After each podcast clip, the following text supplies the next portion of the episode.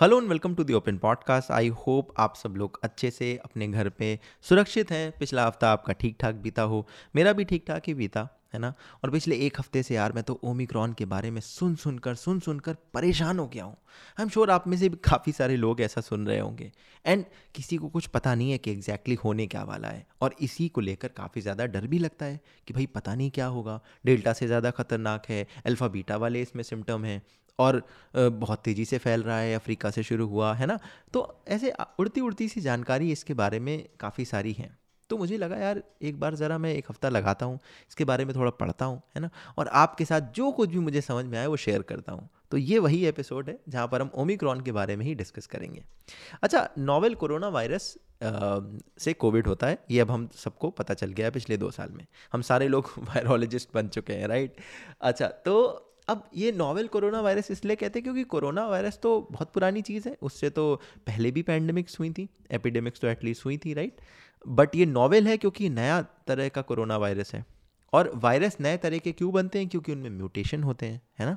और जब इस नोवेल कोरोना वायरस में म्यूटेशंस होने लगे तो उनको नाम देने लगे हम लोग, अल्फ़ा बीटा गामा, राइट। और इसका ना दरअसल पूरा एक ग्रीक चार्ट होता है जिसके ज़रिए हम नाम देते हैं। अब इस नाम की लिस्ट में वैसे तो जो ओमिक्रॉन है उसकी जगह इसका नाम होना चाहिए था न्यू, और वो NEW वाला न्यू नहीं बल्कि NU वाला न्यू, है ना। जैसे lambda alpha beta gamma zeta theta चलता है ना, वैसे न्यू का भी एक साइन होता है।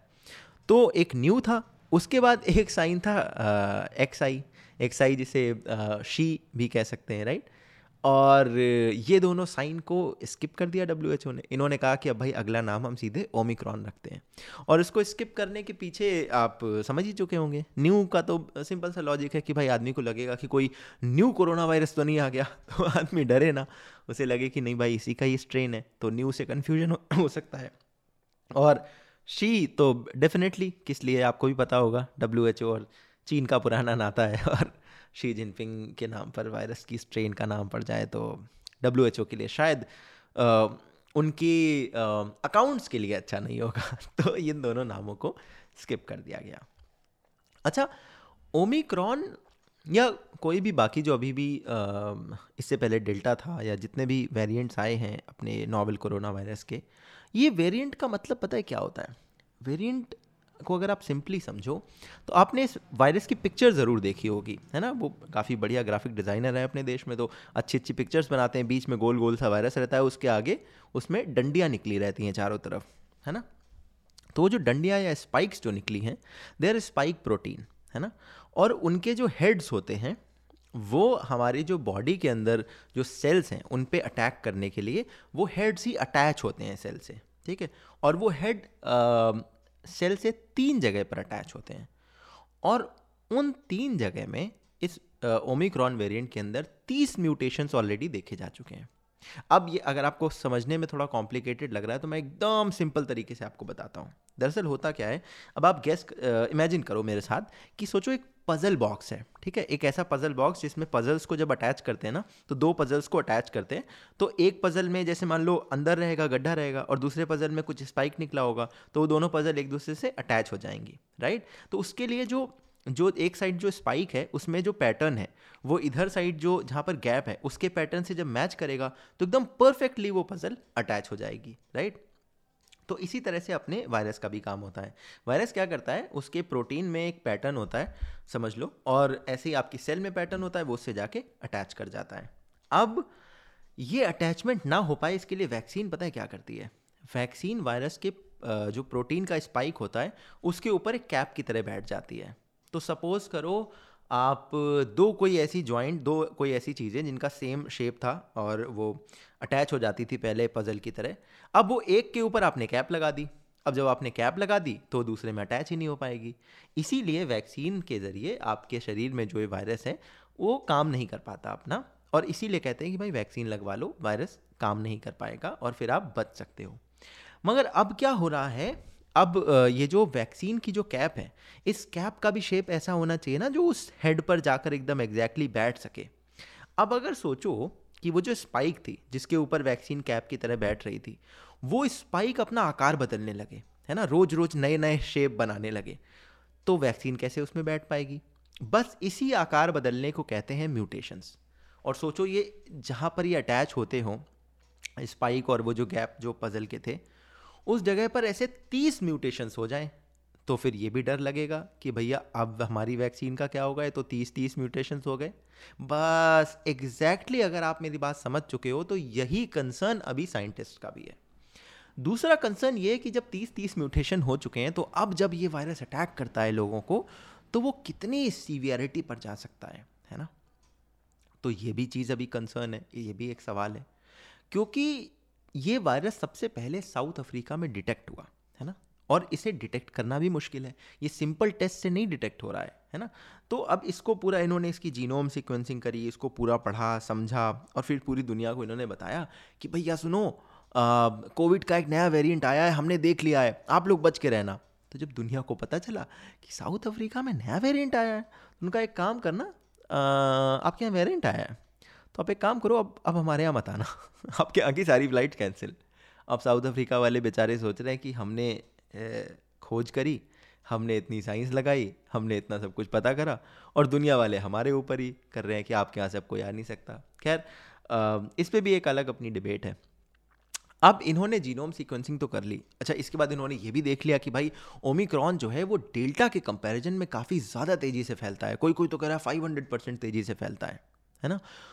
और अब जो पेशेंट्स हैं ओमिक्रॉन वाले उनमें जो सीवियरिटी है कि कितना सीवियर हो सकता है, कितना ज़्यादा वो परेशान हो सकते हैं, ये तो इतनी जल्दी पता नहीं चलेगा। उसके लिए तो आपको 2-3 हफ्ते वेट करना पड़ेगा, तब सिम्टम खुल के निकल कर आएंगे, तब लोगों की सीवियरिटी पता चलेगी, कितने लोग हॉस्पिटल में एडमिट हो रहे हैं, कितनों को ICU लग रहा है, कितनों का ऑक्सीजन डाउन हो रहा है? तो ये सब चीज़ें अभी धीरे धीरे निकल कर आती रहेंगी अगले 2-3 हफ्तों में। इसीलिए इससे जुड़े हुए जो ये सवाल हैं कि कितना सीवियर है, वैक्सीन काम करती हैं कि नहीं करती हैं, इनका एग्जैक्ट आंसर अभी आपको मिलने में थोड़ी सी मुश्किल होगी। बट ये बात है कि ये वेरिएंट तेज़ी से फैलता है और अभी तक जो हमको पता है कोविड के बारे में वो यही है कि भैया अगर आप वैक्सीन लगवा लेते हो तो 100% तो देखो नहीं कहा जा सकता, लेकिन ये है कि चांसेस आपके कम हो जाते हैं कि आपको कोविड पकड़ेगा। और अगर आपको मान लो वायरस ने अटैक किया भी तो आपके सीवियरिटी के चांसेस तो डेफिनेटली कम हो जाते हैं। तो वो चीज़ तो अभी भी एग्जिस्ट करती है, मगर वैक्सीन कितना असर करेगी नहीं करेगी ये धीरे धीरे ही हमें पता चलेगा। अब सबसे पहला सवाल यही है कि ये कितना ज़्यादा तेज़ी से ट्रांसमिट हो रहा है, ये सवाल हर आदमी पूछना चाह रहा है। तो अगर आपको याद हो कि अल्फ़ा पहले आया था, उसके बाद डेल्टा आया था, डेल्टा वाला जो था वो अल्फ़ा से ज़्यादा तेज़ी से फैलता था और वो ज़्यादा ख़तरनाक भी था है ना। और अगर आप ओमिक्रॉन को देखें तो ओमिक्रॉन उससे भी तेज़ी से फैलता है, लेकिन ये कहा जा रहा है कि जो वायरस जो स्ट्रेन अपने आप को तेज़ी से फैला सकता है, वायरस को बहुत तेज़ी से फैला सकता है, उसमें ये भी एक साइंटिस्ट का मत है कि वो उतना कम खतरनाक होता जाता है, उसकी जो सीवियरिटी होती है ना, इंसान के शरीर को परेशान करने की, वो उतनी कम होती जाती है। लेकिन ये सारी चीज़ें अभी मैं आपको बता दूं, सारा अंदाज़ा है, अनुमान है लोगों का, 100% अभी किसी को नहीं पता है, ना किसी को ये पता है कि इसमें वैक्सीन काम करेगी या नहीं, ना किसी को ये पता है कि ये कितना सीवियर होगा, और ना ही एग्जैक्टली किसी को ये पता है कि ये कितनी तेज़ी से फैलेगा। ये है कि ज़्यादा तेज़ी से फैलेगा, ये लोग मानते हैं। और इसके अलावा एक और सवाल ये है कि भाई जब इतना सब कुछ नहीं पता है तो आप करें क्या है ना। तो करने के लिए एक तो चीज़ यही है कि लोग ट्रैवल बैन की बात कर रहे हैं कि भाई कहीं मत जाओ, किसी से मत मिलो, सारी कंट्रीज से फ़्लाइट आनी बंद कर दो। मगर पिछली बार भी देखो इस तरह के ट्रैवल बैन्स हुए थे, लॉकडाउन्स हुए थे, इकॉनमी खूब सफ़र की, बट अभी भी मतलब इस चीज़ पर एक मत नहीं है एक्सपर्ट्स कि क्या लॉकडाउन्स ने एक्चुअली मदद करी है, क्योंकि अलग अलग देशों में अलग अलग मॉडल फॉलो हुए हैं और अलग अलग मॉडल्स में लोगों को सफलता मिली है। कुछ ऐसी जगह भी रही है जहाँ पर कुछ भी नहीं बंद करा लोगों ने, सब कुछ खुला रखा और उसके बावजूद भी चीज़ें ठीक चल रही थी, और कहीं कहीं पर ऐसा था कि बहुत लॉकडाउन लगाने के बावजूद भी चीज़ें ख़राब हुई। तो अभी इस तरह की भी स्टडीज़ कन्फर्म नहीं है कि भाई अगर जहाँ पर लॉकडाउन लगाने के बाद भी चीज़ें ख़राब रही थी, अगर वो ना लगाते तो क्या और ज़्यादा ख़राब होती या उतनी रहती है ना। तो अभी हमारे लिए पैंडमिक भी एक नई चीज़ है इस जनरेशन के लिए, और ये जो जिस तरह से कोविड बिहेव कर रहा है वो भी हमारे लिए एक नई चीज़ है और उसमें से ओमिक्रॉन एक और नई चीज़ निकल कर आ गई है। लेकिन इसको लेकर ये है कि भाई पैनिक मत क्रिएट करो, हैं, नया स्ट्रेन है, जानते हैं भाई सारे लोग जानते हैं नया स्ट्रेन है, लोगों के मन में कौतूहल है इसको लेकर कि भाई क्या है क्या नहीं है, कैसे काम करेगा, कितने लोग इससे प्रभावित होंगे, कितनी तेज़ी से फैलेगा। तो कंसर्न दिखाने की बात है, बट उस कंसर्न को ऐसे लोगों में डर बिठाने वाली बात नहीं है ना, डर मत बिठाओ लोगों में, ऐसे परेशान मत हो उसको लेकर। लेकिन हाँ, थोड़ा कंसर्न रहो, थोड़ा सतर्क रहो, बाहर बाहर जा रहे हो तो मास्क लगा लो, जो अब लोग लगाना भूल चुके हैं, है ना। वैक्सीनेटेड नहीं हो तो वैक्सीन लगवा लो, हैं। कोई अगर वैक्सीन नहीं लगवाना चाहता है तो उसको बताओ कि भाई वैक्सीन लगवाने से बेनिफिट होगा, आप बच सकते हैं, है ना, दूसरों की लाइफ भी आप सेफ रख सकते हैं। और बाकी यही है कि लेट्स होप कि ये ज़्यादा तेज़ी से ना फैले, और अगर ज़्यादा तेज़ी से फैलता भी है तो लेट्स होप कि ये ज़्यादा सीवियरिटी की तरफ ना ले जाए, कि जो हॉस्पिटल जाने की सिचुएशन है, आईसीयू में भर्ती होने की सिचुएशन है, ऑक्सीजन ड्रॉप होने की सिचुएशन है, वो चीज़ अगर इसमें ना हो। तो अगर ये ज़्यादा तेज़ी से फैलता भी है तब भी इसमें एक अच्छी बात निकल कर आती है कि भाई अगर एक ऐसा वेरिएंट आ रहा है जो बहुत तेज़ी से फैल रहा है बट सीवियरिटी कम है, इसका मतलब कोविड की जो पैंडेमिक है उसको हम अंत की तरफ देखते हुए जान सकते हैं कि भाई लोगों में फैल रहा है, खांसी जुकाम हो रहे हैं, नॉर्मल सिम्टम है और लोग ठीक हो जा रहे हैं, तो इससे बढ़िया क्या बात होगी। क्योंकि अब इससे जो अगला वेरिएंट आएगा वो हो सकता है और तेज़ी से फैले, लेकिन इससे ख़तरनाक नहीं होगा, इससे और कम खतरनाक होगा। मतलब कि जो वायरस की क्षमता है लोगों को परेशान करने की वो कम हो रही है, लेकिन वो अपने आप को तेज़ी से फैलाने में सफल हो रहा है। तो I think that will be eventually a good sign, है ना, a good sign towards the end of this whole pandemic. तो लेट्स होप कि ये वैसा ही कुछ हो, एंड बाकी जैसा भी होता है यार वो तो देखने पर ही पता चलेगा। लेट्स सी, 1-2 वीक और रुकते हैं, क्या रिजल्ट्स आता है क्या नहीं आता है। बाकी आपको अगर कुछ पता चले तो बताना। हाँ, मैंने कहा था कि मैं बताऊंगा, आप कैसे बता सकते हो, तो उसका तरीका ये है कि ट्विटर पे या इंस्टाग्राम पे आप लिखना #TheOpenPodcast। जब आप ये लिखोगे तो उसके बाद आप कोई भी ट्वीट करोगे, कोई भी इंस्टाग्राम पे स्टोरी डालोगे या कुछ भी डालोगे, वो मैं बहुत ईजिली ट्रैक कर पाऊँगा, क्योंकि मुझे भी वही हैशटैग लिखना होगा और उसके बाद मुझे पता चल जाएगा कि आपने क्या लिखा था। तो आप ये हैशटैग लिखना, इस एपिसोड को शेयर करना, पुराने एपिसोड शेयर करना, सुनना है, कोई फीडबैक हो तो बताना। मेल भी कर सकते हो AnOpenLetter001@gmail.com, या मुझे यूट्यूब पे अगर आप पसंद आता है आपको तो यूट्यूब में वीडियोस देख सकते हो। चैनल का नाम आपको पता है, AnOpenLetter। इंस्टाग्राम, ट्विटर, इस जगह अगर आप आओगे तो सेम हैंडल है, AnOpenLetter001 ना। मेरे को यार बड़ा मज़ा आता है, मतलब the way that I can do this. मैं ऐसे पॉडकास्ट बना सकता हूँ, आपसे बात कर सकता हूँ, आपकी बातें सुन सकता हूँ, पढ़ सकता हूँ, आपके थॉट प्रोसेस समझ सकता हूँ, आपके पर्सपेक्टिव देख सकता हूँ।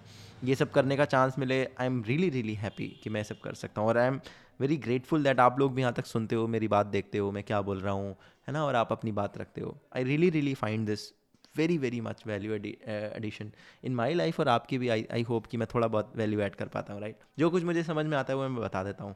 और बाकी ये वाला एपिसोड थोड़ा सा छोटा है, usually what I try to do is 25-30 minute के रखता हूँ, बट आज थोड़ा सा मुझे कुछ काम भी था तो मुझे लगा एक क्विक एपिसोड आपके लिए बनाते हैं।